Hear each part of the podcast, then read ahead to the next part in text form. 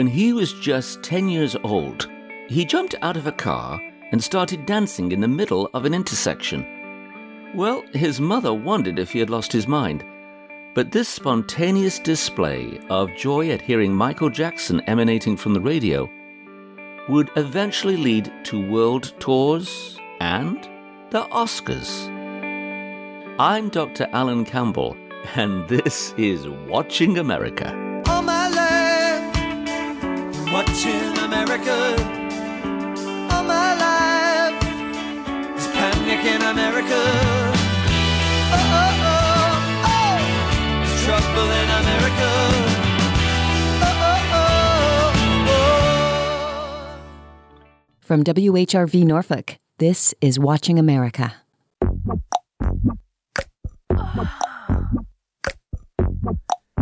Suppose you were a young African American who had grown up in Washington, D.C. and Harlem. You'd gone to school for business and marketing, and moreover had landed a corporate job. But each day, when you had to come back to the office after lunch, you found it incredibly difficult to do so. And moreover, when you did come back, you kept thinking of dance moves. What would you do? Well, if you were Jamel McWilliams, you'd leave and become an American leading choreographer. Yeah. Why? Because of the way it made you feel. Baby, don't make me spell it out for you. All of the feelings that I got for you can't be explained, but I can try for you. Yeah, baby, don't make me spell it out for you.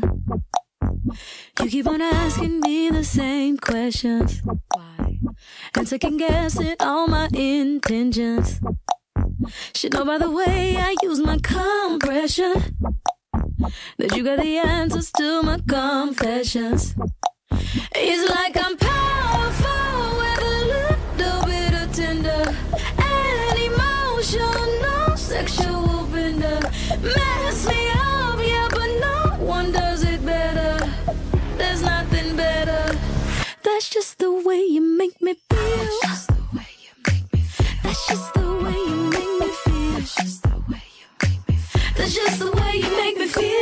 It is a great thrill to welcome to Watching America Jamel McWilliams. Well, you know that name. Of course you do, particularly if you like the following artists Janelle Monáe, John Legend, Alicia Keys, Kelly Rowland, Nick Jonas, and Robin Thicke. All of these personalities have been associated with his brilliance. He is a choreographer, but he's more than that. He's an actor and an artist in the most broadest term that you could possibly employ. He's also a great guest. Jamel, welcome to Watching America. Thank you, thank you, thank you. What an intro. well, it's it's warranted. Before Jamel McWilliams was a successful, highly sought after, and famous choreographer, he was at one time just his mother's little baby boy. And you grew up, as I understand, in Washington, D.C. What was your home life like? Oh man, well, you know that's it. I was a single mom, um, DC. I, I just feel like I feel so blessed. I say this so much, like to have the light of my life be my mom. Yes. Uh, she just supported me in in everything that I wanted to do. I was that kid who literally did everything. You think about it, I did it. I thought about it, I did it. somehow she, I, and don't ask me how, besides the fact that she's Superwoman, but somehow she supported everything I wanted to do from, you know, track and field to karate to jumping off of roofs of houses in the neighborhood to literally tap dance, acting. Like literally, you. At one point, I was a knight. Who's knighted at the age of 10, somehow I found myself involved in a community program that did some type of knighting, and I worked. I, I ended up wound up being the Golden Knight, and I have a book to like show my receipts. So That's great. That was it. my upbringing. It was I'm just a, a journeyman. I, I always say that that's that's me. I just go on the journey of life and just let it flow and take me wherever it takes me. Well, Jamel, coming from Britain, I have to tell you, I have an appreciation for knight, so we're, we're going to have a good time. I figured you would. I figured you would. And in America, that's just it's it's it's so it's just so rare for anyone to even say, especially a, a black kid from the inner city of, of Washington D.C. to say, "I am a Golden Knight." Good for you. I love it. Well, you know, we had Duke Ellington and uh, Count Basie, so these titles work. So from now on, they might call yeah. you just they might call you Knight Jamel one day. That might that hey, might be... listen, I'll take it.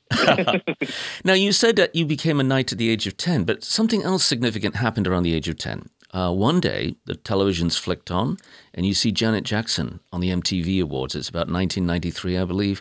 And she does one of my favorite numbers, which I love, and I'm probably I'm going to go out with this today. And that is That's the Way Love Is, combined with If. Now, you uh-huh. watched this on the television and you were transfixed. Can you tell us about that moment and what it meant to you? Man, um, I was obsessed with and still am with Janet Jackson, um, with just you know her as a performer, mm. ob- obsessed with Michael Jackson. You know, I've always just been transfixed with with entertainers who were all around entertainers. When I was young, you know, most people were saying their idols were you know, Michael Jordan or or whomever the president was at the time, what have you, have you. And I was saying Sammy Davis Jr. And I was very intentional because he was a singer, he was a dancer, he was an actor, he did it all. And so I just had this thing for Janet Jackson, who too, you know, is is every woman and and, and you know she she does it all and beyond the fact that she beyond the fact of you know how talented she is she's just extra beautiful yes. so um, i just couldn't get past it and so for her mtv performance it was probably the performance that sparked for me my desire to actually dance on stage at an award show like and I more specifically, though I was much younger, I more specifically wanted to dance with Janet Jackson. I wanted to be that guy yes. who was her partner who could actually touch Janet Jackson. Wow. Did your friends understand this? I mean, I mean, your friends, as you've mentioned, that you know their their their aspirations are to sports figures, and and here you want to choreograph productions and and dance and, and what have you. Were you um, assailed with criticism for that, or did they understand, or was it a mixed bag? You know, um, I feel like my family always supported supported me and my dreams and and my aspirations. Um, I would say that the kids in school, you know, dancing wasn't necessarily the most popular thing, um, especially like to be a young black boy um, enjoying the art. You know, that was always criticized as you know the the macho thing to do would be playing sports, and that was also an aspect of me, and I and I played every sport possible.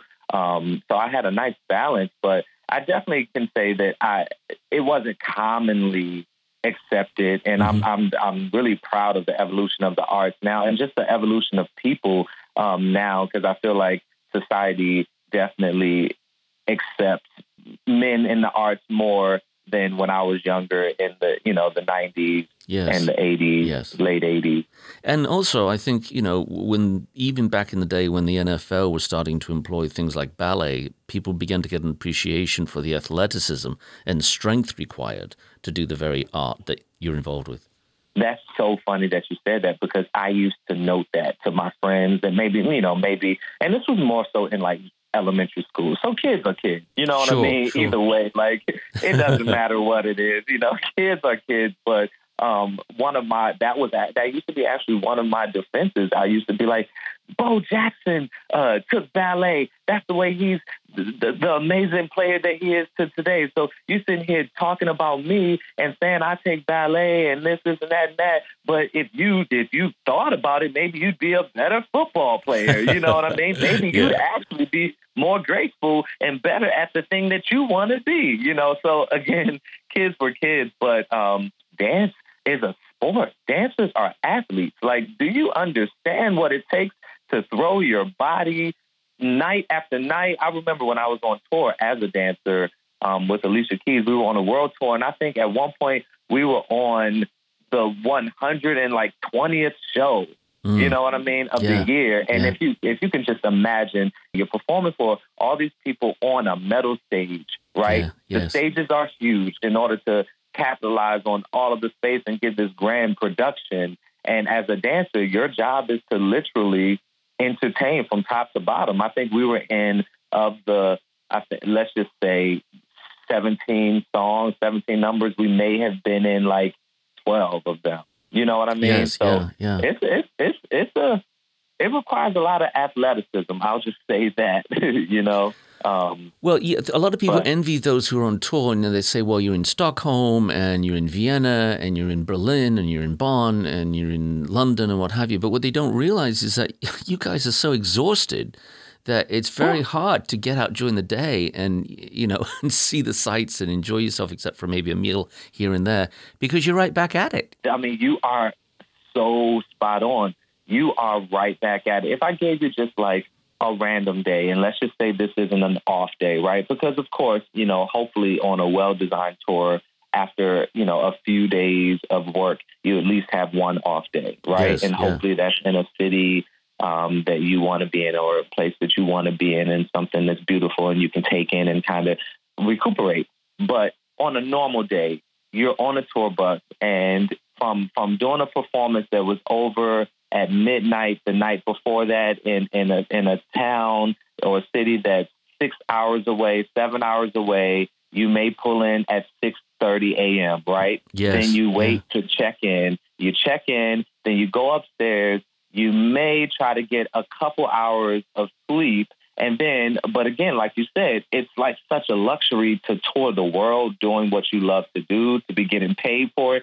So you naturally want to see these sites, right? These are things Yes. that, like for most of us, we come home to our families and then like, oh my God, I've never even been outside of the state, outside of the country, and you've been to so many countries around the world. So naturally you feel remiss if you don't get out. Yes, But you're yeah. so tired because by three o'clock you have to be headed back to the to the new venue so that you can now do the show and sound check.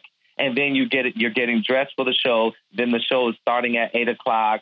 You know what I mean? By midnight you do this thing all over again. I got to ask you: Have you ever had that nightmare of you know you go to look at something and you go to the Eiffel Tower, wherever it may be, and uh, or the or you know the Roman Colosseum, and the taxi won't get you back in time, and your heart is pounding? Have you had that tension? Oh my God. Have I had it? I'm the guy that likes to show up to, uh, you know, I'm, again, super ambitious Jamel. I will show up to an airport. One time I showed up to an airport, needed to get somewhere, definitely for work. And I was maybe eight minutes before the gate closed.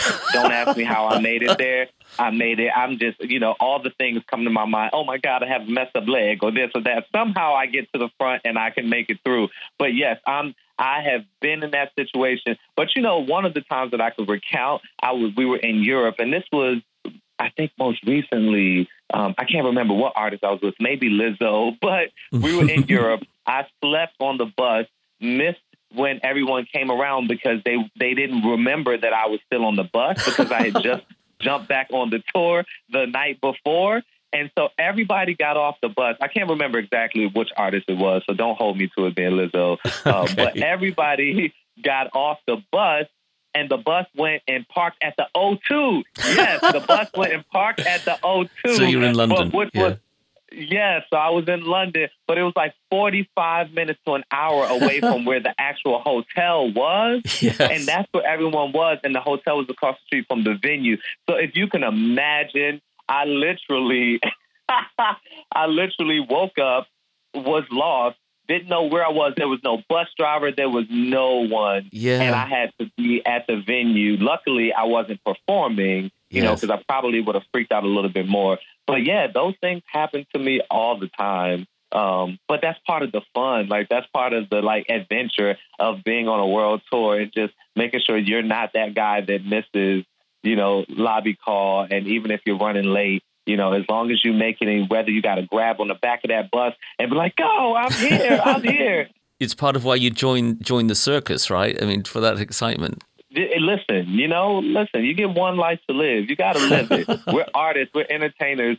You know, we are, we are definitely curing a lot of things through through love and through entertainment. But you know, I don't have the responsibility that some of these surgeons have of of of you know doing open heart surgery. So you know, I feel like if I live a little bit on the edge, it just makes for an even more enjoyable performance. it really does. If you're just joining us, indeed, we're talking about being an artist, being a performer, and a wonderful person. Of course, I'm speaking of Jamel McWilliams. He has worked with such notables as Janelle Monáe, uh, John Legend, Alicia Keys, uh, Robin Thicke, and the aforementioned uh, Lizzo as well. Uh, let me just ask you when things go wrong and somebody gets sick, when you're on tour, uh, do you have a certain amount of understudy dancers as you do, like, for instance, with dramatic roles? Because if you have 12 people on stage and one person goes out, uh, it's fine if they're on a line dance type thing, but if you're doing integral things where people are spinning and moving and going all over, you know, downstage, upstage, how do you handle that? Oh, man, listen, it is one of the most nerve wracking. So to be a choreographer and artistic director with tours, you know, you're responsible for the performers, right? You're responsible yes. for making sure the performance goes on each night, each city, and it needs to feel like the first night, right? So right. you can't, in any way, shape, or form, have any city get anything less. But the reality is, most of these budgets don't account for understudies. Yeah. So the the responsibility on the on the performer, on the dancers, is so great um, not to get hurt because nine out of ten times you won't have an understudy. You won't have anyone to to to be able to fill in for you, and so that's a hole that's missing. So then what happens? Because this is a, you know this is the reality of, of of performing and of us being athletes. People do get hurt. Um, I've gotten hurt before, and what ends up happening is the other performers have to just be smart dancers. That's why hopefully if you make it to the level of being a touring dancer, you have enough experience to be able to adjust in the moment. So most recently, one of my Lizzo dancers, they were doing Jingle Ball, and um, this was on a rotating turntable type stage, mm-hmm. and there was a gap in between the stage and the turntable. And one of my dancers, she twisted her ankle on like the second number, right? Wow. And we had a full our performance. So the other dancers had to jump in. Luckily, you know, I had five dancers with them and in in most of the numbers only four of them were performing but the responsibility fell on my other dancer yes. to fill in even though she wasn't formally prepared to to jump in but she happened to be a smart dancer during rehearsal she was learning all of the choreography just because she enjoyed doing the choreography and in the split second of the moment, she just jumped in and did the best she could to fulfill those those spots. You know what I mean? Because yeah, think about it yeah. like this: the dancers um, are oftentimes integrated into the performance with the artist. So the artist is so in the zone. The artist has their in ears on. They don't really know everything that's going on around them. So they have no idea. So if the artist is used to turning to the left and someone is passing them a prop and then turning to the right and someone's taking the prop, they're expecting that to happen, right? And so this one particular moment that I'm recounting, this dancer was like a, a dance captain who had a lot of roles and responsibility within the performance. And luckily, my other dancers were really smart and were able to just fill in so that the artist realized when they turned when when she turned to the left, more specifically Lizzo, she turned to the left and it was a different face. She's like, hmm, what happened? But it didn't disrupt the flow of the show. You know what I mean? Yes. Yeah. Um, and that has happened multiple times. So the goal in those situations is to place yourself in the best situation by by hiring really smart dancers and just praying that nobody gets hurt in the process. Well, I was going to ask you about that because they say that, you know, the, the, the, most important thing in many ways for a successful drama is the casting. And so we have, you know, yeah. casting casting people. But you are casting in a sense with physicality, but also with wits, with people's minds. How you do how do you discern that when you're auditioning uh, potential members of your company? Oh man, if you talk to any of my assistants, they're like, "Uh, Jamel and his casting.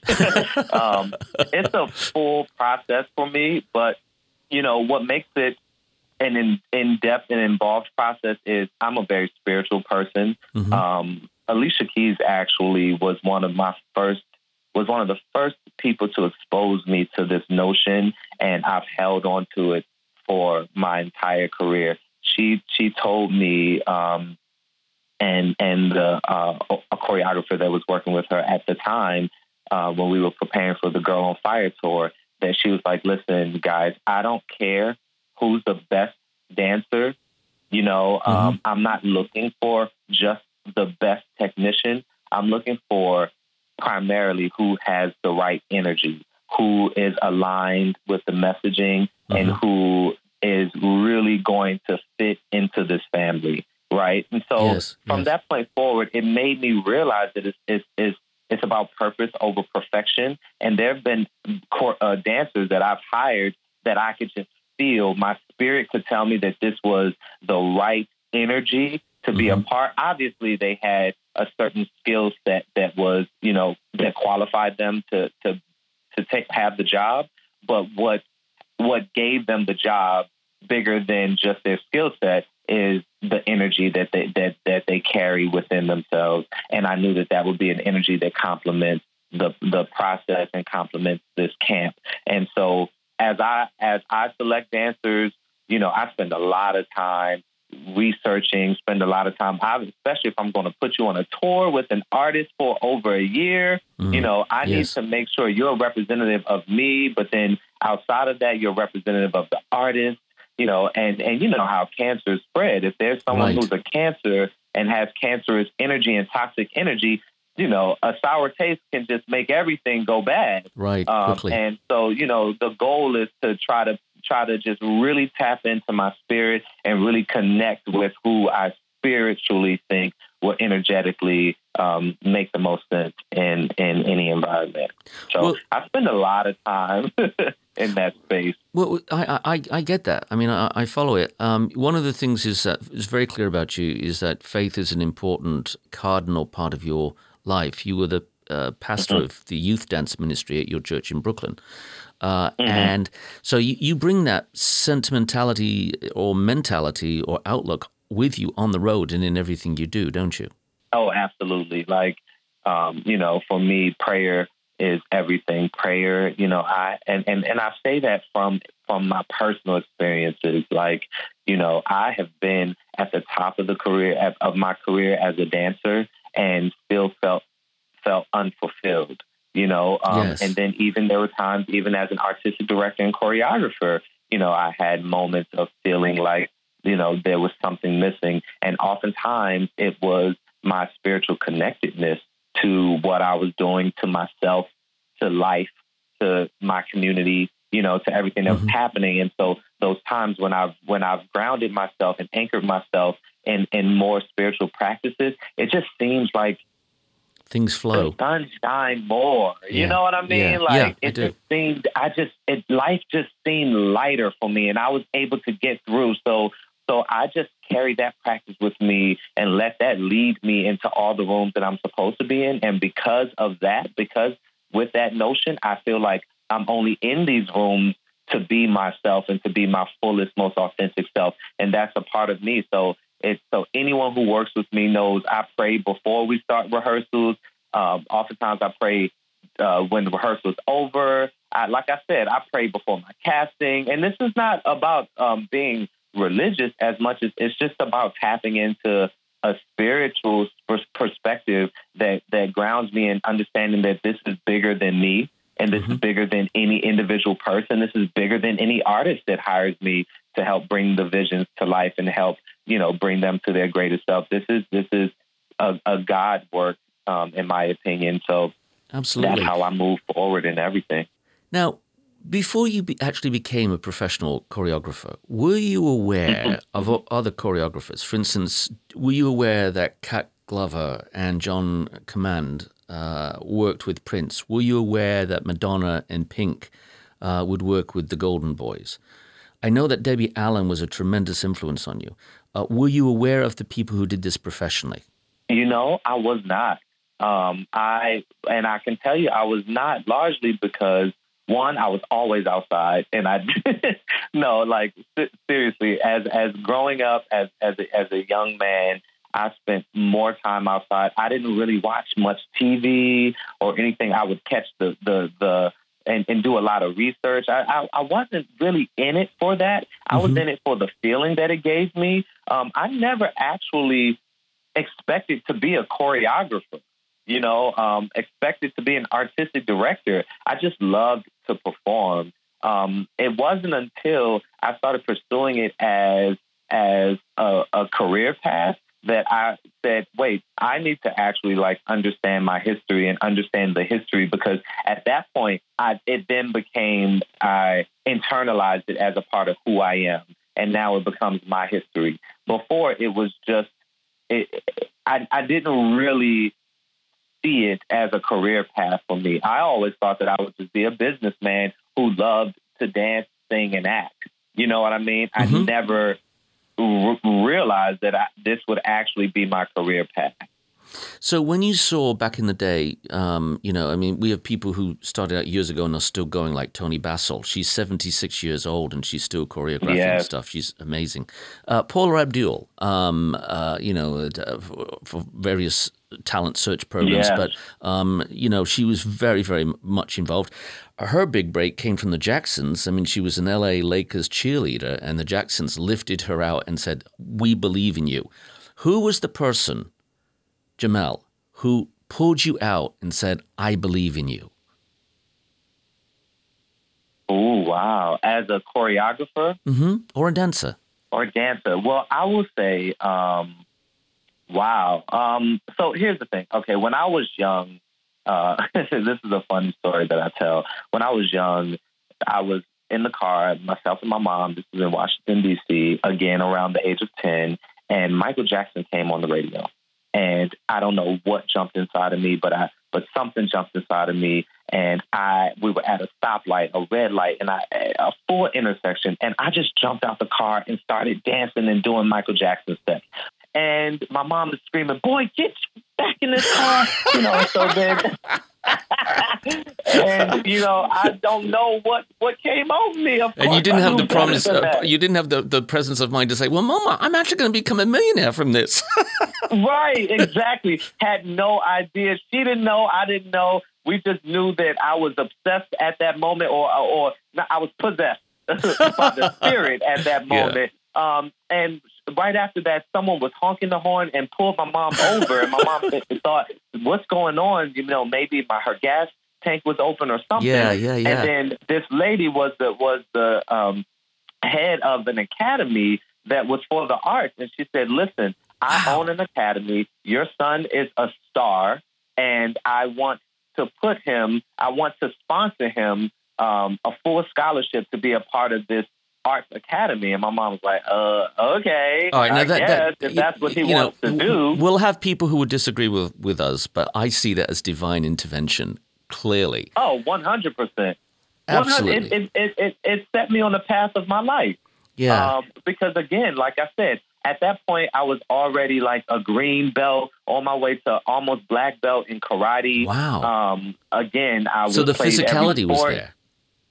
Yeah, already there. I was. Yeah. I did everything. I'm telling you, I was a nature boy. I was outside playing all the time, but I just was also just, just innately, innately talented with regards to performing. Yes. You know, and at first it was just around the house, and then from that point forward, it was now in a more structured format. You know what I mean in yes, DC, yes. and then that opened me up to being a part of the hip hop dance company, uh, showbiz dancers that that I you know I founded. Um, well, I was a part of the founding members of, which then now to this day are still a big dance company, uh, hip hop dance company in DC.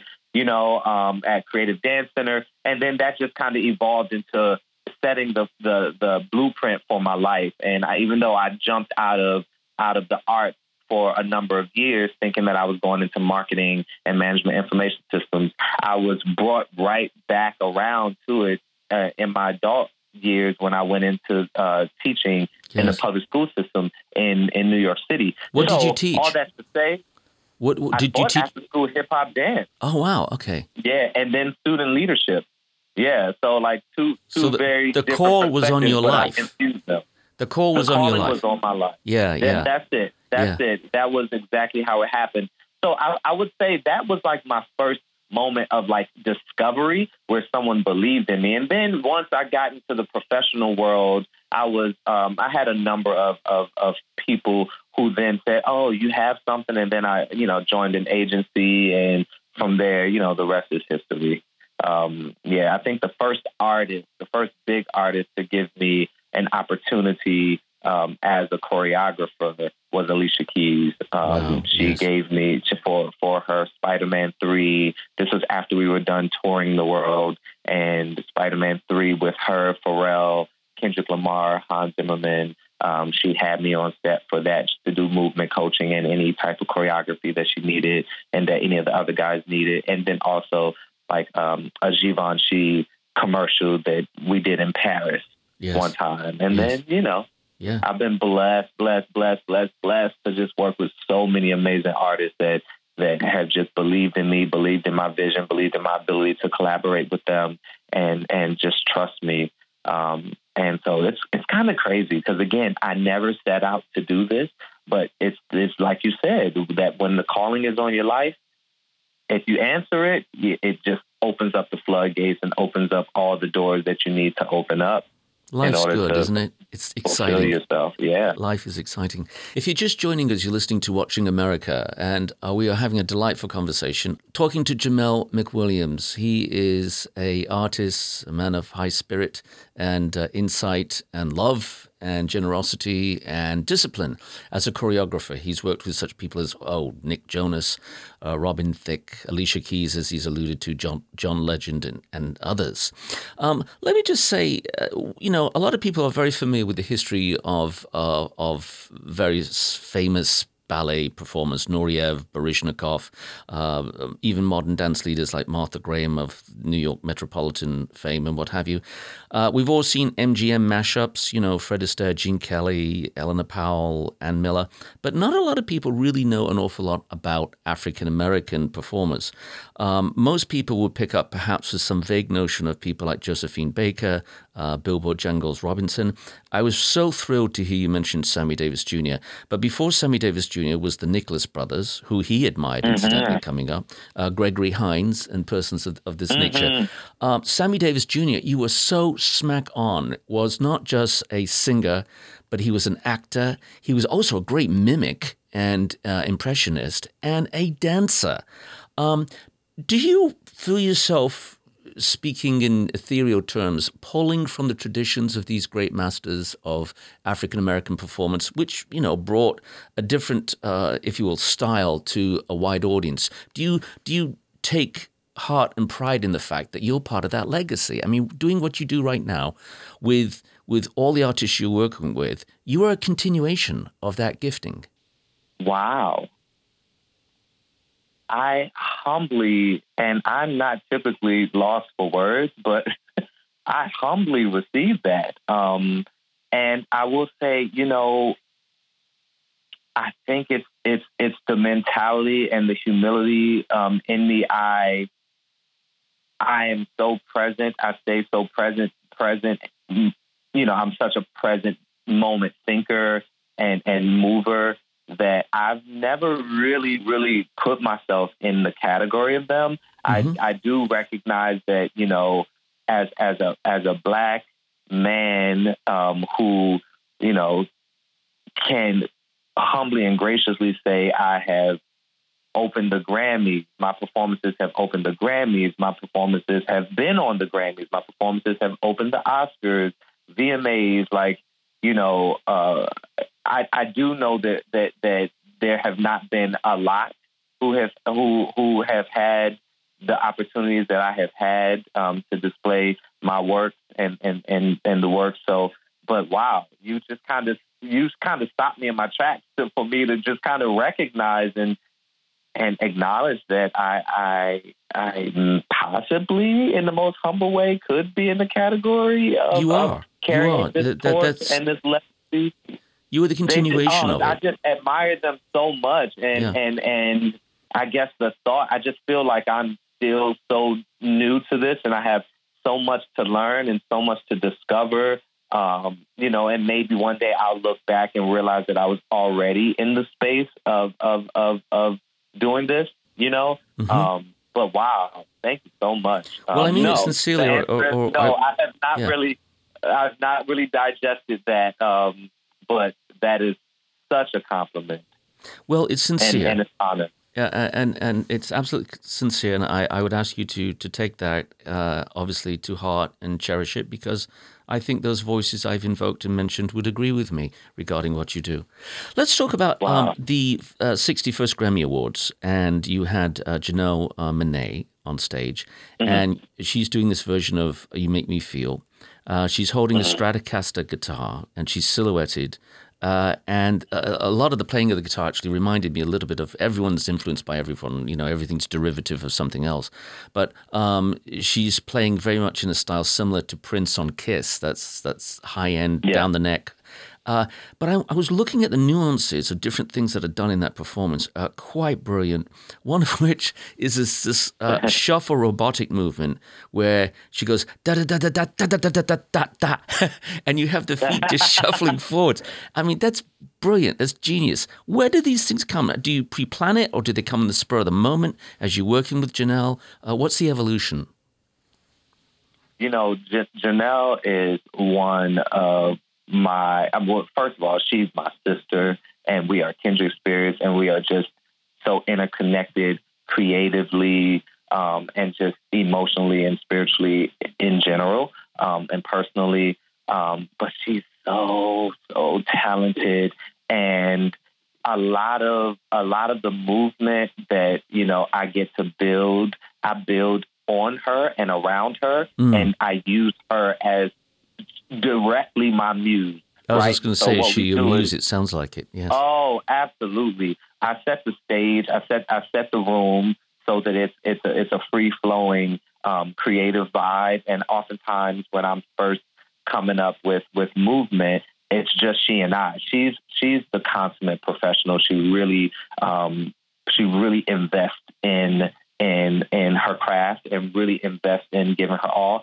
So so there are times when for a performance, she, she and I will be starting a month and a half in advance just to get into a flow so that we're open and allow the, the, the authentic creative vibes to move through us, you know, and then we have time to pivot and readjust if we don't like anything. But most times it's whatever was initially in the spirit we, we go with. So, so my job is to, as an artistic director and as a movement coach and as a choreographer, is to take what the artist does, amplify it, and and and help pull out their best, right? And so we'll get there, we'll put on the song, and sometimes she and I will just dance, we'll Yeah. just move, and I am noting everything. I have this ability to like.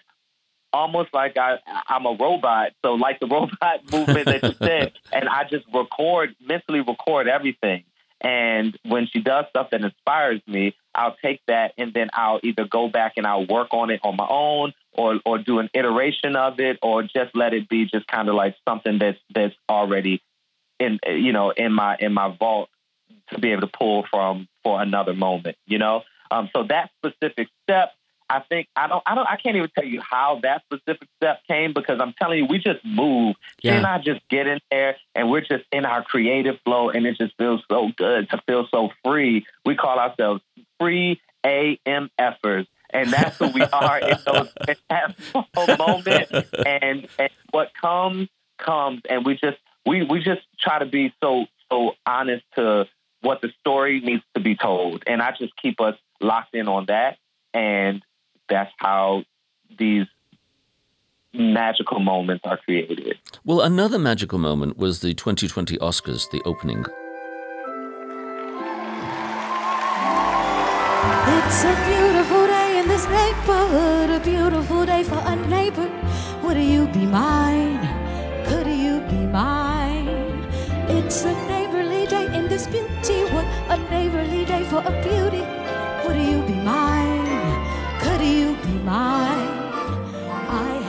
She walks down center, to comes off the stage, walks up to Tom Hanks, uh, gives him a, a, a derby, we would say in England, or, or a bowler hat.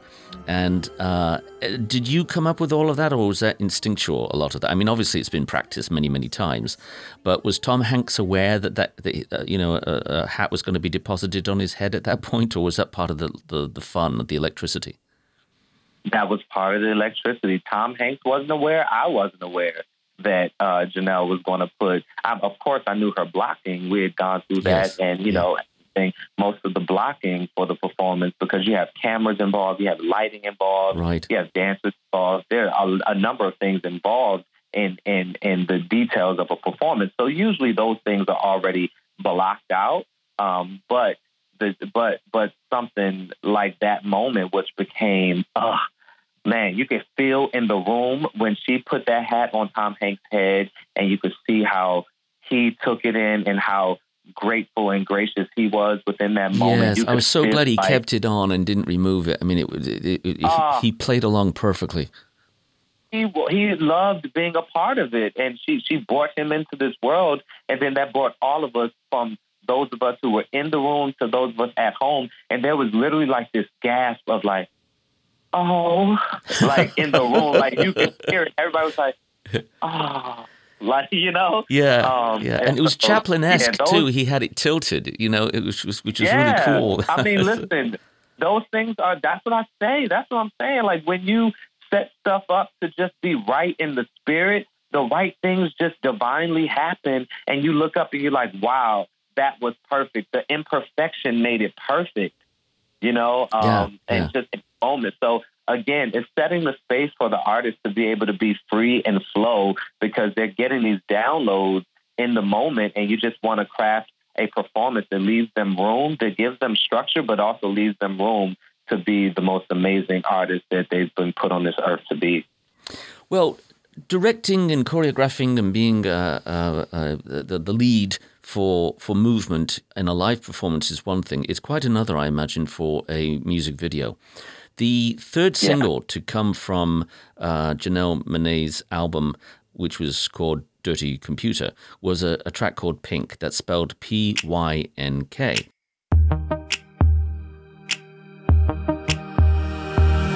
Pink like the inside of your the doors. Crazy pink like the paradise found. and it was uh, shot in the desert. So you have to choreograph around these very exotic costumes and what have you. What's it like being on location in the desert? I don't know if you're in Monument Valley or where it was shot. Uh, it's highly effective. Um, is that a different task for you, and do you take a different approach in choreographing something like that? Um, well, you know, oftentimes when you're choreographing for a music video, um, you get a treatment, right? Mhm. And the Storyboard. treatment usually, yep, treatment storyboard, and it usually has some some level of outline. Um, some some treatments are more detailed, some are very very loose, right? And so, yeah, a lot of times you're like, well, we know we want to do something. You know, you, you there are times when you get a treatment, and it's like, well, we want to do something not sure what the something is, but this is the song and and play with some stuff and you and the director connect, you know, and Right. y'all figure it out together. So in this specific instance with Pink, um, you know, I was I was grateful to do the entire emotion picture, choreograph the entire emotion picture with Janelle, all all of the um, music videos, but specifically for Pink, what we did was Janelle and I had already um, started just kind of playing with this song and playing with ideas that we had for vignettes. Mhm. Um, and we collaborated. So what would happen is, you know, we're very, I was very much a part of the creative team and the collabor, the, the creative team, and, and we all collaborated on a lot of the treatments and locations and, and all of that with the director, um, because uh, Wonderland, uh, Janelle's company, is very much involved in all creative aspects, and so all of us kind of would collaborate. So I would bring to the table like, okay, well, here are some vignettes that that uh, movement wise I've come up with. I think these could be cool done like this and done like this, and you know, you provide insight like that, and then it oftentimes inspires the director to say, okay, well, you know what? On this location, there's also a back pool. Let's put this on the pool, and Yes, let's do. You know what I mean? So Yeah, it's very sure. much a collaborative um, process where each each one works together with the other and and, and helps to expand out the vision and and gives it synergy. Um, so I, I I would say specifically for Pink, I didn't have to worry about location for choreography because I, I had done a lot of the choreography before a lot of In the the rehearsal location hall. Yeah. was yeah was completely locked in but everything was able to be translated and that's the other thing about just being you know an experienced choreographer is being able to be put in any situation and being able to adapt you know Yes. so at this same choreography you could have put me in the middle of the ocean and having smart dancers and being a smart choreographer i would have known how to make adjustments and adapt to to go to translate it from the desert to the ocean whatever you need it to be we can make it happen that's what creatives do. That's what we're here.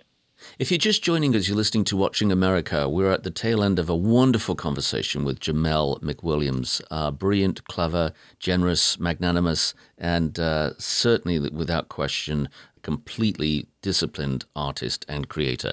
Uh, you know his work from working with Janelle Monáe, as we've spoken about, Alicia Keys, John Legend, Nick Jonas, Robin Thicke. Do, do you ever have moments when you're standing, you know, stage left or stage right or or even down center and you're directing, you know, the movements, where you almost want to pinch yourself and you say, "How did I get here? How did I get here? How did I get to the point that I know that tonight 20 million people will see what I've designed?" Mm. You know, I have those. I do. I do. I have those moments w- when the performance is happening. So, like, let's just take Lizzo's VMA performance from 2019. Um, this particular time, I knew that I needed to be out in the audience. This was such a spiritual performance for us. Mhm. Um, for me and for us, there was a lot of trust and faith that I had to have because there were a lot of opportunities that I intentionally didn't seize to to push forth perfection in the performance, but but rather push forth um, making sure that these dancers who had never, most of them, ninety percent of them, had never been on a big stage before. You know, they they've been outcast because they were thicker, um, full figured dancers and singers, you know, and not been given this opportunity. For me, I needed to make sure that the the premise behind how we directed them was that this was their cathartic, freeing moment Mhm. that they could have personally. Um, and I knew that that would translate to the people. So this was one of those performances where I really knew that I wanted to be out in the audience to feel what the people felt.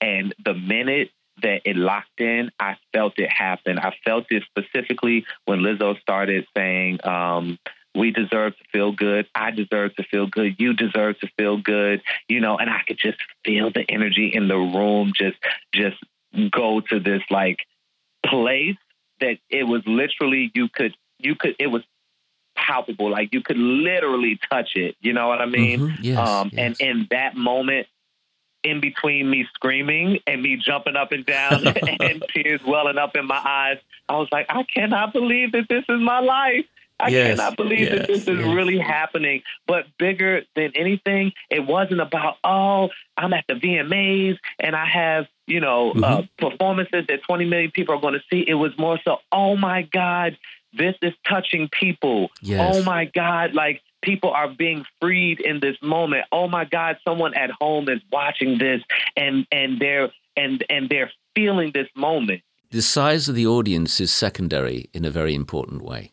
Absolutely. Yeah. Absolutely. Yes. absolutely secondary for me. Even the size of the views. You know, I work with Magic. You know, they sing the song "Why You Want to Be So Rude" and so many other songs, and they have over a billion, you know, uh, impressions on on their music videos that I've worked on with them. Mhm. And for me, it's not even about the fact that you know my work has been seen by over a billion people. It's just about the fact of if it was three, four, five people who feel like they were made better or who feel like their day was made or who feel like they have joy in their heart and love. This is my motivation. Again, I didn't get into this to be the top choreographer, the top director, the top artistic director. I never set myself on those sites. I set myself on the sites of I just want to bring more love to the world. I just want to bring more joy and more happiness and more positivity. And it just happens to be through the vehicle of performing. And and and yeah, that's Well, me. I, I would say indisputably you have achieved that very thing. Uh, and Oh. that is so much of the reason why it's a delight to have you on Watching America. I'd like to conclude with a, a question, uh, and we come full circle. It's like a bookend, if you will. We began speaking about your home life and your mother and your dad. Yeah. Uh, we carry our mothers and our dads with us through all that we do, whether we choose to or not. We, we, they're there. What did your mother do that permits you to be the Jamel McWilliams that you are today, a great success, and an artist and a person exuding love and kindness? Wow. You know, my mom um, always encouraged me to be myself, to just be myself, not to try to be anything else but myself. And she supported it.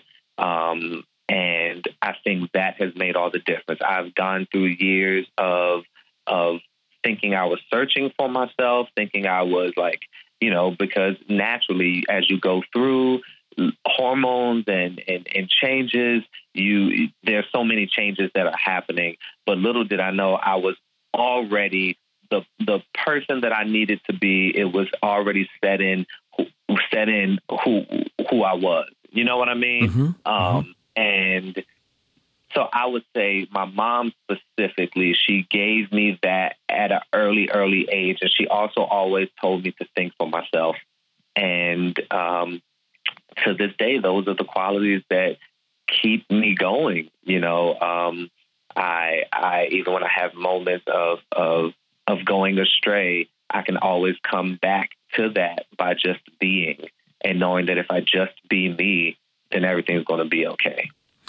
Well, Jamal, I have to tell you, the next time I see your work on an awards program or in a video, I would be like your 10 year old self, transfixed, clapping oh. my hands, and completely through the moon. Yes. Thank yes, you, Jamal McWilliams. That. Thank you so much for. You got to um, be my 10 year old self, and you got to jump out. You I got will. to be possessed by some type of spirit that just takes over the spirit of joy and love and let it just take over you and perform, dance like no one's watching, sing like no one can hear, and let everyone hear. Yeah. and let all the people say, Amen. Amen.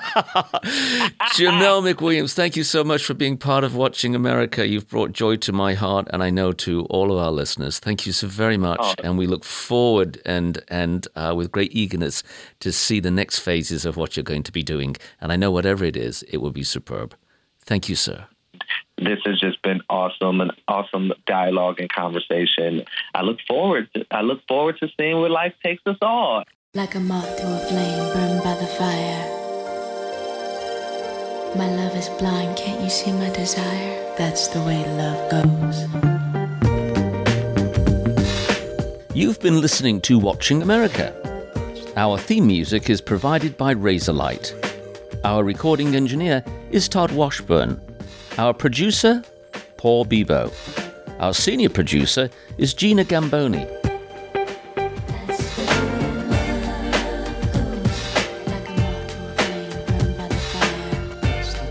Our executive producer is Chuck Dowd. Heather Mazzoni is chief of content, and Bert Schmidt is our CEO. I am the series creator and host, Alan Campbell. Until next time, take care and blessings. Watching America is a production of WHRV Public Media in Norfolk, Virginia. That's the way love goes.